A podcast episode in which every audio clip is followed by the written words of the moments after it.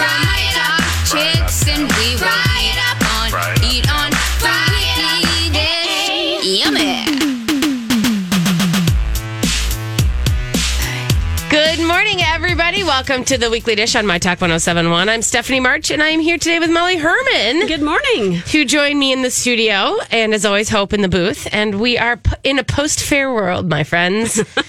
You're Are in you feeling good about that. a that? post fair world. I am feeling really good about that. I am. Uh, it was a good slog, and it was lots of fun, and you know we did all the things, and so then it's been done. yeah, you caught Yeah. up on sleep?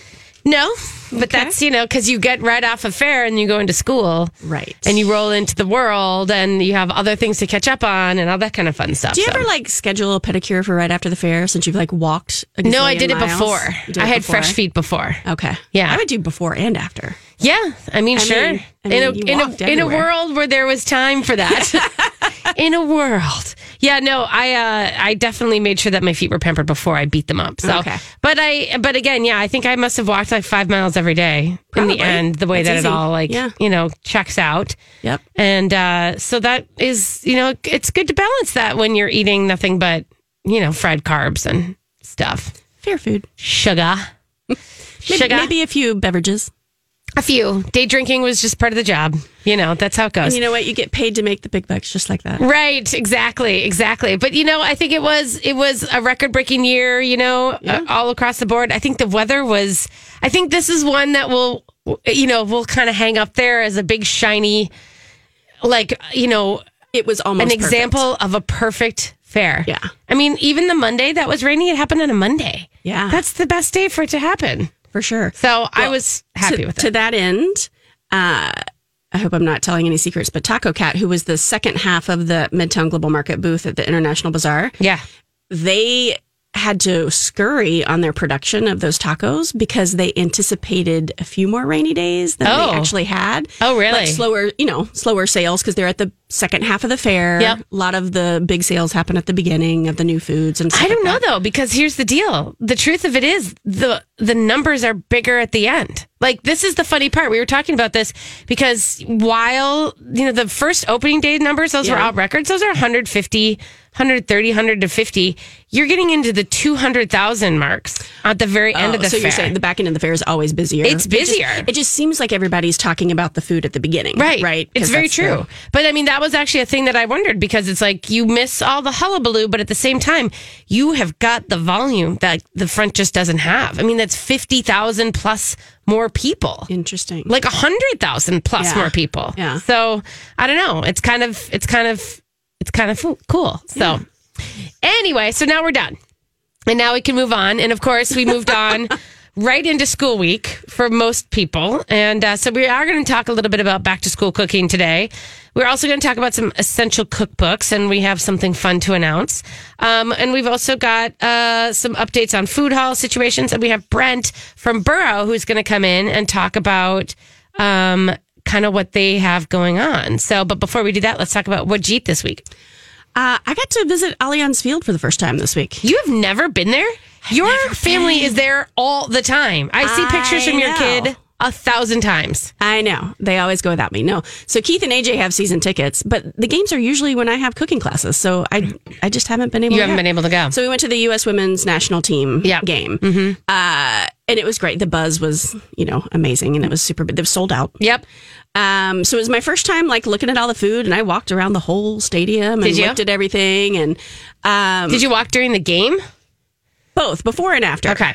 So like I went down like 10 minutes before halftime. We'd Okay. already scored two goals. Okay. So I was, I was okay. You're fine. um, One thing I was disappointed in, Keith Herrmann at the grand opening of the stadium, he'd taken this picture of this like champagne bar, oh, wine bar.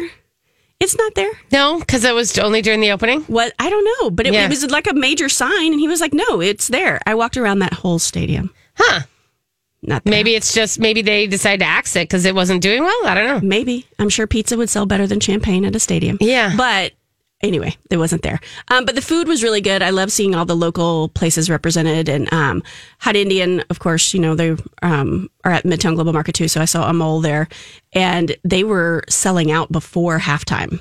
Well, but that's kind of the thing with soccer, right? I mean, like they don't. That's the weird part. Is like it's like you either get it all in the beginning and then you sit, or like it's all at halftime, right? Well, and I think, you know, everybody there has had to adjust with what they're what the crowd is going to Yeah. do. And so they had figured out their levels with the Loons games, you know, that they can make it all the way through until they stop selling towards the end. Yeah.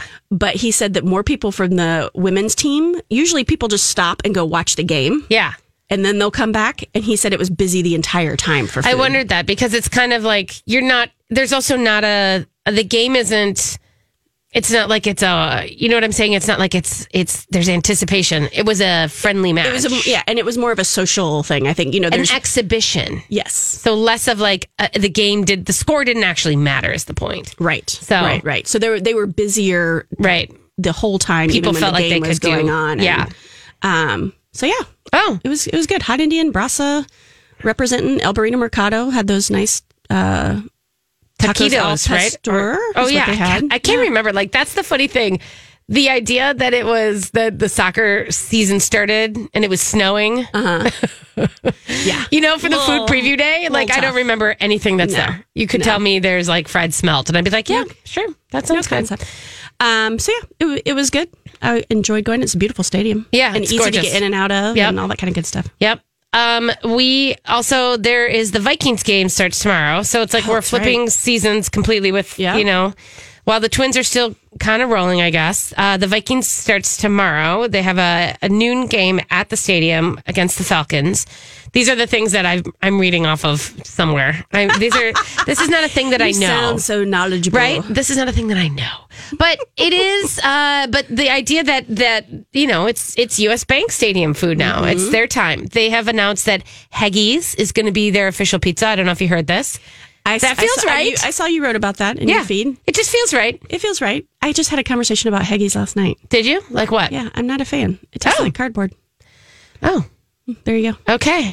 I don't think it tastes like cardboard. I I would say that I would say the genre of freezer pizza tastes like cardboard. That's true. But of the freezer pizzas, and I believe that there are moments for freezer pizzas. Yeah. That uh, of all of them, for me, Heggies is the best. But I, I think it, it is very much an emotional tie for people that grew up here.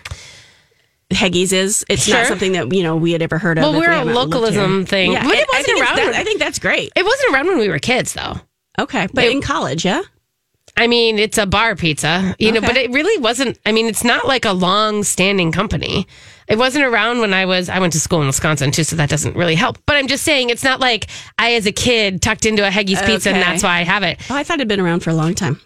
Not that long. I should look it up. Sean Doctor is the guy who founded it, but I feel like he only founded it like in the early 90s. Okay. Um, but nonetheless, it has become the darling of Minnesota, and so people love it. And the whole uh, thing that it is, you know, breaking into the freezer pizza market is not easy, and they really centered around doing it through bars, and they're the ones who set up the bars with the ovens, and so that was like, you know, that was a really smart way of getting at you know people and drinkers and everything else. Um, but I do think, yeah, I mean, like, you know, we have freezer pizzas when all of a sudden I come home and the kids are sitting there and they're like, well, there's nothing to eat. I'm like, well, you have a car now. You can go up to Speedway. Right. you can get You know how to do this. Yes, this is easy enough. And then all of a sudden my house smells like burnt cheese. So it's great. Um, I came home to. So there's a few lessons. Yeah, I came home actually to uh, kids baking cookies at one in the morning in my house. Oh well, that's not a bad thing to come home to. No, what were you doing? Where were you coming It was home at 12:30. one o'clock? It was twelve thirty. They were, were you- sleeping what were you doing? I was out. I was at. Ba- I went to Baja House last night. I went to. Actually, I went to go see it. Here's my movie review. It's funny. it was funny. I like seeing Jessica Chastain and Bill Hader and you know like horror roles, but it wasn't scary. I wasn't scared. I may be jaded. I may be scared by real life more they- than I am by clowns. Did they play it straight in the movie, or was it kind of tongue in cheek? I mean, I think most horror movies have a little bit of tongue and Okay. have most like have the laughy moments now. Yeah. Um, I mean, it wasn't like Army of Darkness, like tongue in cheek, but it was sort of. I mean, there were funny things, and there were, uh, you know, there were moments, but it just was. It was. I th- it opened really strong and kind of dark, and then it got. I don't know, comical. I don't know. It was long. It was also super long. It was three hours long. You're and kidding. No, it Three hours? Three hours long, and this is chapter two. And I will tell you that it Does doesn't story arc support three hours? It doesn't go. It doesn't. This is the second movie too. Like the whole first movie happened, and then this is the second one. I told. Uh, I, I I said this is basically like sitting pe- through people's therapy sessions. Like that's what it felt like. Each character had a massive therapy session, and we were there for it. And then there was clowns and murder. You know what I mean? There was a Just- little bit of that sprinkled in. just sprinkled in. So anyway, we went from there and we went to Baja House to break it down and eat some burritos and and so drink some tequila to wash away. I had I was a little surprised at how little fear I had from it all. You know, I had like the jumpy fear of like Yeah. something comes like a little thing turns into a big thing. Like that's jumpy. That's just startling. But I wasn't like driving home at one in the morning going, "Oh no, there's clowns" or anything. Right. You know? I remember when Jurassic Park came out, and we went to the theater, and it was dark, and you came out, and I swore that all the headlights were like Oh, Dinosaur eyes eyes. staring Yes. at you. Yeah, I know. I That like was- a good. I like. scary. I am here for good scary movies, but I'm also here. By the way, you guys, Downton Abbey. Oh yeah. That's coming. Also, gonna do a gr- Goldfinch. girls trip for that? We're gonna do that. All right, we're gonna take a quick break, you guys. When we come back, we're gonna talk about the essential cookbooks you need, and we have a little announcement. A lot of you will be very interested, and this is the weekly dish. We're brought to you by El Burrito Mercado. We'll be right back. Do you need a PPC for your AC ASAP? Say that five times fast. That's a peak performance check for your air conditioner to make sure it's handling this summer heat. At Aquarius Home Services, we know your AC has been working really hard. It's been a hot summer with more hot days yet to come. For only $29, get a peak performance check and get the most from your AC this summer. Stay cool and worry free with a $29 PPC on your AC. We're just a click away at AquariusHomeservices.com. Hey, everybody, welcome back to Weekly Dish. Thanks for joining us on this kind of I don't know cloudy Saturday. I was gonna say we hadn't talked about the weather. I know yet. I hadn't given my weather report, which is just kind of cloudy. I woke up, it was chilly. I got to put on my leggings. I happy. I'm happy about that. Yeah. I'm ready for It's sweater nice weather outside. because it hides your food, baby. You know what I mean? Like I am there for that. Cozy. I know. So, okay, here's what we have to talk about. So, it's back to school time. There's lots of books, you know, and everybody's kind of um, everybody's kind of feeling like I don't know. There's something in the air that is about the summer is just loose and free, and then you come back to school and you start to get organized. You start to sort of put things in row. Even if you don't have kids going back to school or you're not going back to school, there's something about September. I feel like you pack it in and you straighten it up. I think it's because we know we're going into like full winter mode soon, so you're trying to get it all yeah. organized. I think it's maybe. Yeah, I think so. I think it's like where you're like the worker ant and you're just sort of like packing your your you're nesting. It's maybe. like it's like the opposite of spring cleaning. Yeah, maybe. Yeah. So one of the things that we thought about was that, of course, uh, you were going to probably want to you're going to want to clean up your cookbook shelf, which means here's the official announcement, guys. We are going to do the cookbook swap again this year. Woot. So we're going to do that on October 12th, right? Is that what we said? Yep. So mark that on your calendars. We'll put a link up on the. Uh, oh, your link doesn't work, Miles. Oh, Um, I'll, I'll work on that. Okay, you Oh, work please. on that, and it's but it's going to be October twelfth at Kitchen in the Market, like it has before. Remember, the deal is that you come and bring your um, you bring your cookbooks that you want to clean off your shelf, that you're done with, you want to get rid of, and then you eh, for every cookbook that you bring, you get a ticket, and then we'll set them all up into the into the big you know room, and then you get for every ticket you get to swap a, a book and take one home. And for those of you that have come before and want to come again, we've tightened up the time frame a little bit. There was a lot of waiting around last time because it, you know, in the beginning it, it took a lot of time for everybody to get their books settled and Yeah. buy their raffle tickets and all that kind of stuff. And we do have some uh, cool raffle prizes on the way, Good. um, including there's there's several options of wine that are going to Oh, excellent. We like that part. Yeah. Yeah. So we've tightened up the timeline a little bit. So um, make sure you get there on time to offload your books, get your raffle ticket, get your champagne cocktail, and a little few nibbles, and then we'll go right into it. Yep. And we are doing, and remember, there's uh, the raffle tickets. Everything benefits Second Harvest Heartland. And all the books in the end, if they don't get picked, will go to Arc's Value Village. Yep. And this is all just for charity and fun. And it's all basically in the name of cleaning out. Really, it's a transfer of ownership, is what I like to say, because I just want to get rid of stuff and I want to put it into a good space. I don't want to throw things away. I want them to find new homes. And I'm all about finding new things for myself. There will be a few things that I grabbed last year that I have to bring back to the swap Oh, this year.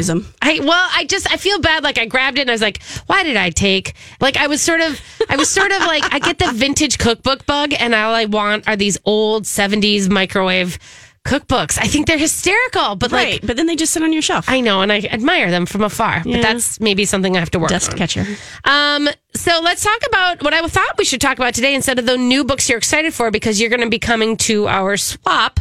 Um, let's talk about the 15 essential cookbooks. Uh, or just the essential cookbooks that that you should have on your own. This is I have a list from Tasting Table, but Miles, I kind of want to see what you think about it and what your feeling is. I think the first thing that we always talk about is the joy of cooking. Everyone should have a copy of the joy of cooking, and I think that's a basic Bible that is a great source. Well, and they've updated it several times, so it's you know it's not like you're you're cooking from the original version No, that from the- is outdated. In So, fact, I think they're about to re-release a new edition. I think I saw that too. I feel like that's coming. It's imminent. We might have talked about that.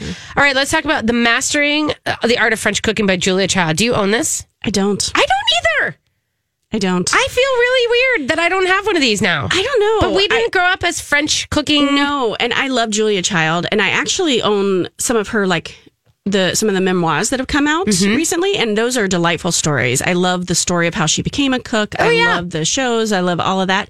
But for some reason, it's not what I think I turn to when I want to just pull out a recipe to cook. Well, and I think, you know, the idea of the whole uh, Julie and Julia book, which was about, you know, the woman who cooked every recipe and mastering Right. the art. I- In a, and then, of course, that spawned an entire generation of people cooking books and Mm-hmm. blogging and doing the whole thing. I kind of feel, though, in a weird way, that I want to do some, I want to do that kind of a project where I want to take that book and learn some of those things that I've never learned and didn't know how to Yeah. do. I don't know. I might try it. So I might go find. I a might, goal. Good I might go vintage shopping before if there's nothing after or after the swap. If there's and someone, if you want to bring a copy, if you have copies that you don't want, I will happily pick Yeah. that up. Um. Okay, here's one that I thought was interesting: the new best recipe by Cooks Illustrated. I'm not as familiar with. I don't mean, know I'm that one at all. With Cooks Illustrated, but I did, I'm not familiar with this cookbook. No, I didn't either. So it's a collection of their 100 essential recipes. Yeah, but it's from Oh, no, America's. that's, that's a different. Book. Yeah, that's that's the America's Test Kitchen one. This is Cooks Illustrated. Um, it's like it's basically it's it's worth it for the ultimate recipes from the authority in home cooking because yes, you can have twenty variations of coleslaw. They're basically saying, okay. I mean, mm. I, I don't know if I would put that on mine. No. What about this? The Flavor Bible by Yes. Karen Page and Andrew Dornenburg. You have this? I do not have it, but I I know enough about it, and I know that a lot of people that refer to it quite often. Okay, this is it's a basically a guide to the culinary creativity based on the wisdom of America's most imaginative chefs. It says it's about knowing how to season ingredients to coax the greatest possible flavor from them. I think that's a good thing to have. It's good. It's like a color wheel, you know, with paint Yeah. and stuff like that. It's a it's a good basis for flavors that will work together and how to to create that. okay, I don't have that one, that one, but I would get. What do you think about this? The Chez Panisse cookbook by Alice Waters. Hmm. Yeah, I think you have to sort of feel that. You know what I mean? Like you kind of have to like want that as part of your repertoire. I admire. You understand what I'm saying? Yes, and I admire what uh, Chez Panisse and uh, Alice Waters have done for the food world for sure. But sometimes I think in written form, especially, it's it a can get lot. a little. Do you know what I have? I have The Art of Simple Food by Alice Waters, which is How's that? Oh, I love it. That one is a great one. It's really notes, lessons, and recipes for a delicious life. It is that one is a little bit more. It's less flowery. It's more direct. It's more of a like a resource. That I think I would appreciate Yeah, more. That's I- what I. Flowery was a good Yeah. uh, term for what I was trying to say. Yeah. Thank you. You have all the words You are today. welcome. How about the Cake Bible by Rose Levy Beranbaum, which is, I mean, I would say very popular. standard. Yeah, I mean, I'm not a baker, so I don't own it, but I know bakers, professional bakers that own it and refer to it. So I'm going to say, yeah, essential. Yeah, I think this is one of those books I think is sort of undersung. You know, it doesn't get as much play as as a lot of the the you know big fancy books, but I think this one is the Cake Bible is kind of essential. I think that is essential. Um, even though I think baking from my home to yours by Dorie Greenspan, the next one, I have this one. I love Dorie Greenspan. I will just tell you that anything by Dorie Greenspan, if you don't have a Dorie Greenspan book and you are a baker or you want to be a baker, then that is a thing that you need to get She's amazing. she's just she's just so on point and she's so 100% i think that is That is completely a key. Um, they they did finally call out joy of Joy cooking. cooking, yeah. Um, the Boston Took a while, though. Yeah, Number eight. yeah, right, right.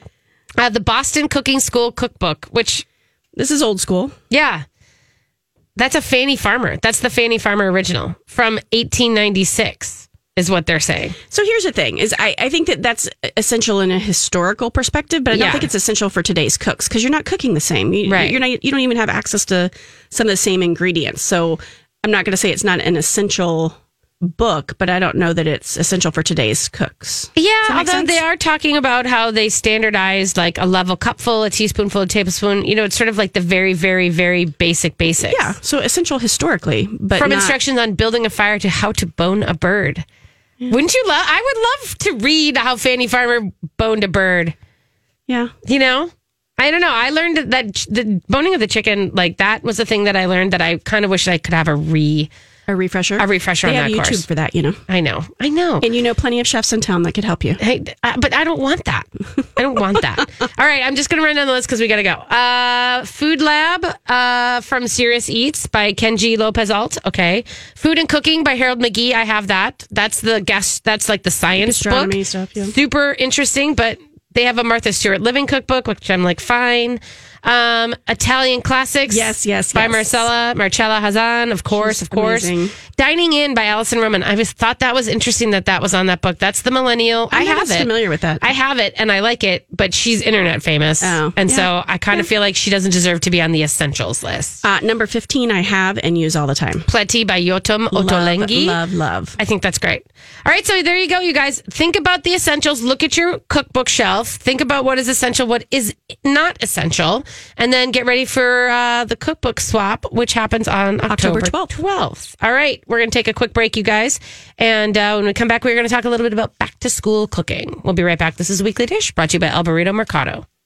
Hey, everybody. Welcome back to Weekly Dish. Thanks for joining us on this Saturday. Uh, I'm Stephanie March. I'm here with Molly Herrmann Good morning. who is uh, the maven behind Kitchen in the Market in the Midtown Global Market, and also has a kid who she packs lunch for often. Used to? Used to, you don't do it anymore? No, when he started middle school, he was like done with uh, packed lunches. So, just to be clear, Molly used to make these beautiful bento box lunches that was like colorful and pretty, and you would take pictures of them, and it was like this whole thing that was just very, very cool and fun. And you're telling me that he says to you, "Thanks, no thanks." Well, what ha- what happened? What had was, happened was, uh, in middle school they have so many more options, and they have a salad bar yeah, every day. yeah. And so he was like, "Okay, I can do this. Yeah. like I can now create whatever What I want wants. for lunch. Right. and that's what he does. And I think you know, at some point, I think there's still some of his friends that take lunches, but you know, at some point, everybody just wants to have that communal experience of eating together. Yeah. and you know, Right. know, middle school, Middle school. hashtag middle school. But yes, for many many years, packed his lunch, and I do have to still pack him for summer camps. I just don't take pictures of him anymore. Right, right. So what did what was the big what was your what was what was your biggest thing for success for doing when you were doing his lunches? So, because kids are all unique, special snowflakes, um, my AJ did not like sandwiches in his lunches. Right. And Which so- throws a big wonky turn into huge, things. Yeah. huge wonky turn because that's what we That's grew kind up of on, a- right? yeah, we all grew up with that. Slap the sandwich in there. Yeah.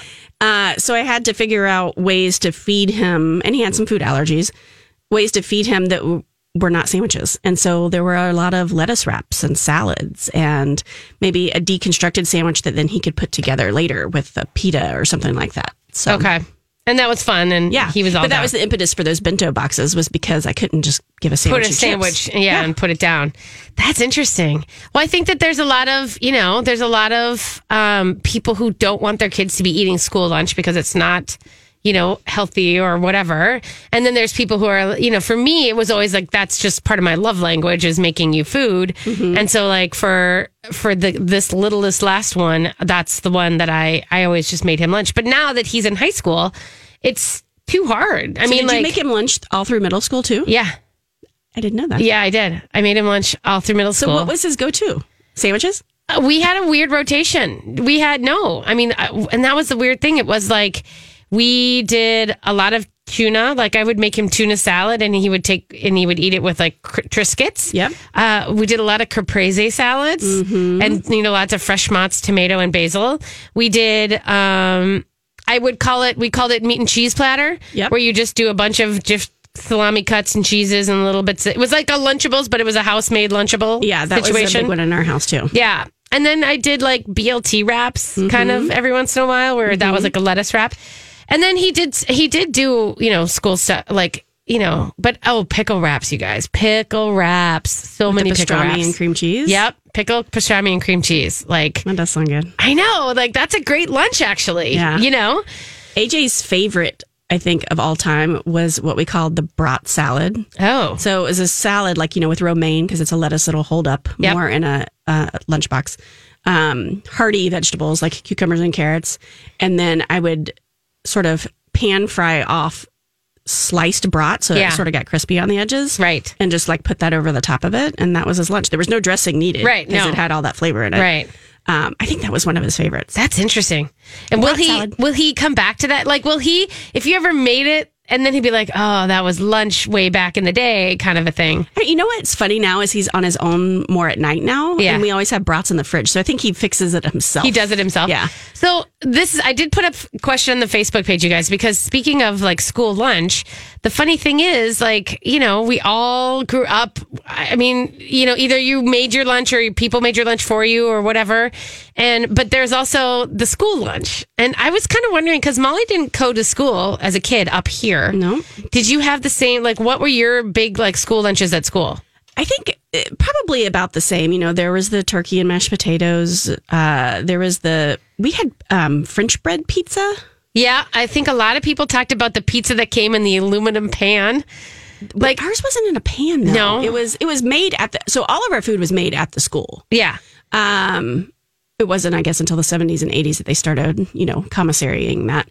But um, rectangle pizza. A lot of people are saying that. I remember that too, like on a French bread. Like on, it was like, it was like, yeah, the burgers that we had were strangely addictive, but they definitely were like a mix of soy and hamburger. You know what I mean? Like it wasn't yeah, it wasn't full on 100% beef, but the my favorite thing that Yeah. I remember is they had these freshly baked yeast rolls.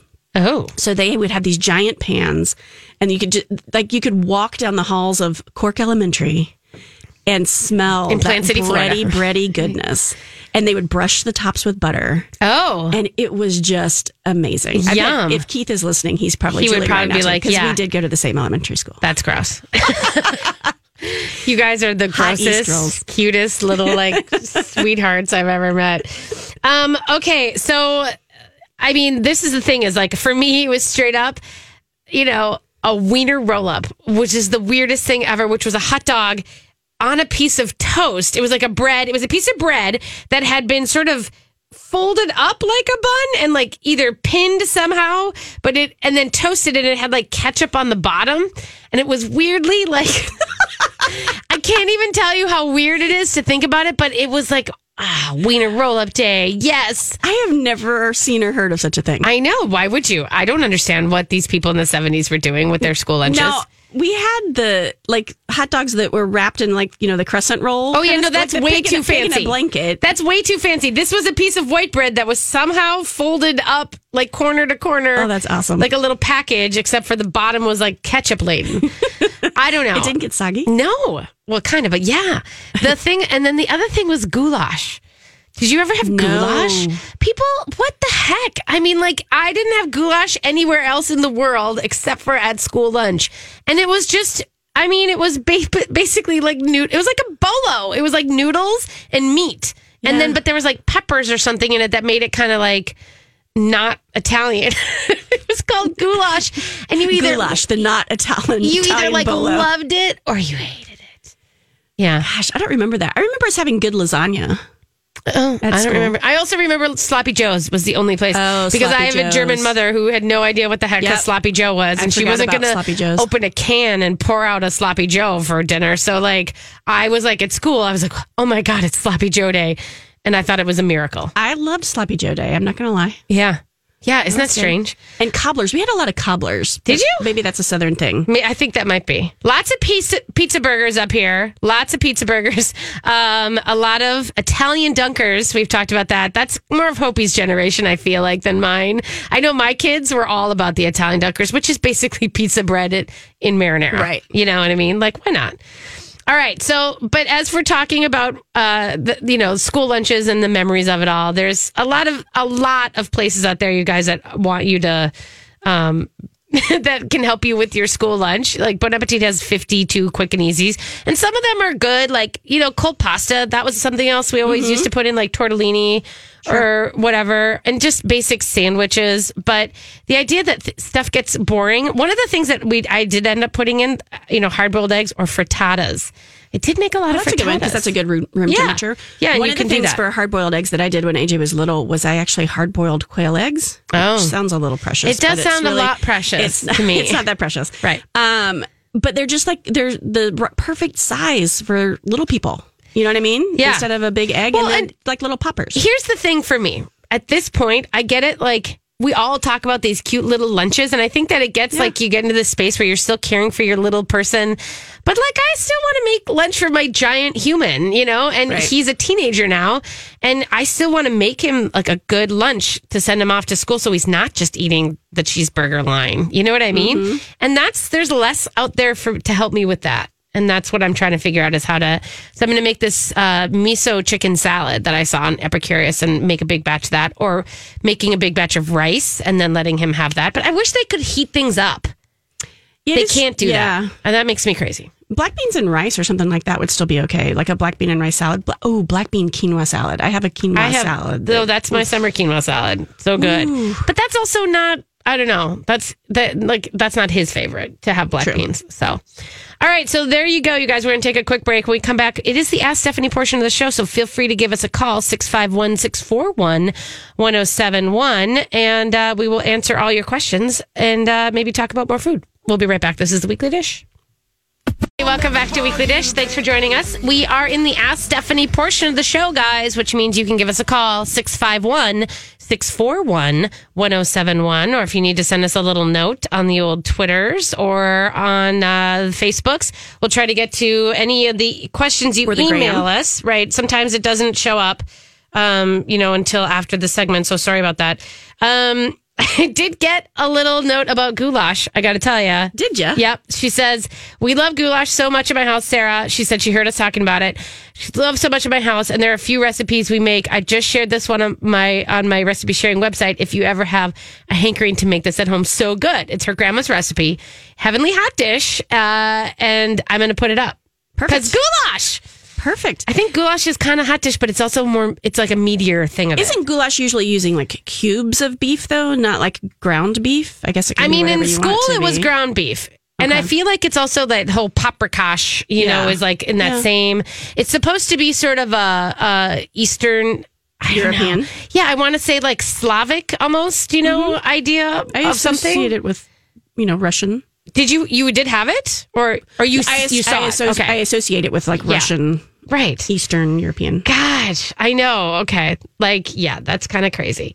Um, so we are, uh, so yeah, give us a call 651 641 1071. Um, also, I wanted to talk a little bit about how you have to cook also for when we're talking about school cooking and you're cooking for not just, you know, it's not just lunch that we're talking about. We're talking about cooking for snacks and fourth meal. All of a sudden, you have to stock your f- house differently, and your whole food system goes wonky. Yep. At least for me, it does. Well, and our breakfasts change because AJ has to wait longer to get to lunch too, or and he has to eat breakfast early. So it's like maybe heartier breakfast before he even gets off, so it lasts him longer. And then because he comes home from school, you may or may not be there. You're, Right. you know what I mean, like the parent working fluctuation. Do you stack the fr- the fridge with things so that you know, like he'll eat something? Because fourth meal is a real thing.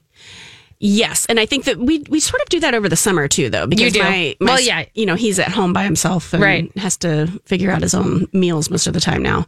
So uh, yeah, I mean it's always stocked with with what he likes to snack on, Okay. and then the occasional treat like you know pop tarts or Oh, look at you go. the organic ones. Sorry, the ones at the co-op. I make them myself. No, good God, no. Oh, my God. I did see at Constantine. Did you see this? That they had um, just until like it's limited for the end of summer.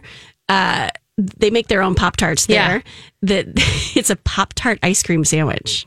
Oh, wow. Yeah, You know the the self made Pop Tarts got a weird. You know the the They had DIY. They had a weird surge at the end of this summer with from like uh, Bon Appetit or somebody.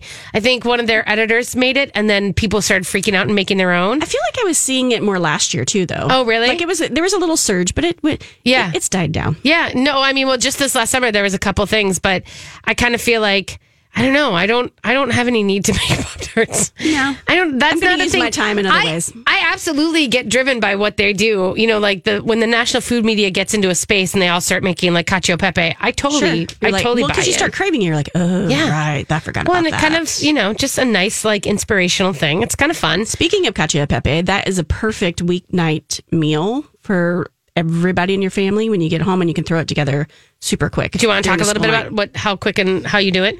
So, whatever pasta you use, whether it's fresh or dried, you know, cook your pasta. You're going to need some of that pasta water. Yeah. So, make sure you start the pasta. Um, and it's just lots of, I mean, you can put some garlic in it. Sometimes I jazz it up with uh some onions, but you know, m- mostly it is um, a lot of, it's some oil, lots of pepper, some salt, and some Parmesan cheese, butter. I think a lot of Parmesan cheese. A Don't lot, you? Shouldn't lot, it be a like lot, a lot? Like that's the main thing. A lot in it because that's with the pasta water, you're sort of melting that all together in the pan. I don't ever use pasta water. I'm just that's not my Oh. thing. You know what I always do because if I'm adding, if I need to thin something out, it has the starchier quality Yeah. to it. No, I hear ya. I guess I just don't. I don't. I like. I know like every every pasta recipe from like the history of the world seems to say reserve a fourth cup of your pasta liquid, and I don't. I throw my pasta right into the pan that I have usually Yeah. sautéing with stuff, and I don't ever. I never use it. So usually, if I'm making a sauce and I have the pasta going, I'll scoop some out and use that liquid in the sauce, and then I still put my Yeah. pasta in there. Yeah. Depends on the sauce. I guess. I guess maybe I tend to do more of like tomatoey, you know, Sure. base things or like acidic. Yeah, I think that's where I go with it. It's funny though because I know I feel like it always says it, and I'm always like, I don't, I just don't do that. Yeah. And it's not like I'm against it. I just it doesn't make any sense to me. I don't do it every time, but I think it's especially important for cacio e Mm. pepe because that that starch in the water is going to help that Yeah. cheese and make that sauce that sticks to the noodles, Sure. and that's what you want. So Sure. Good. I like it. I like it. Um, there is uh, some ideas of our as like doing quick meals on the fly. Do you have do you have like a go to like if you have practice and you know AJ is a soccer player, Mm-hmm. you guys have to come home before games. Is there a thing that you do like either before game or after game? no, because his game times are so weird, so it Right. changes all the time. But I would say the go tos in the Herrmann house are um, a frittata because Yep. that's super easy and everybody will eat it, and easy to put a salad with and call it done. And it's protein. And it's protein.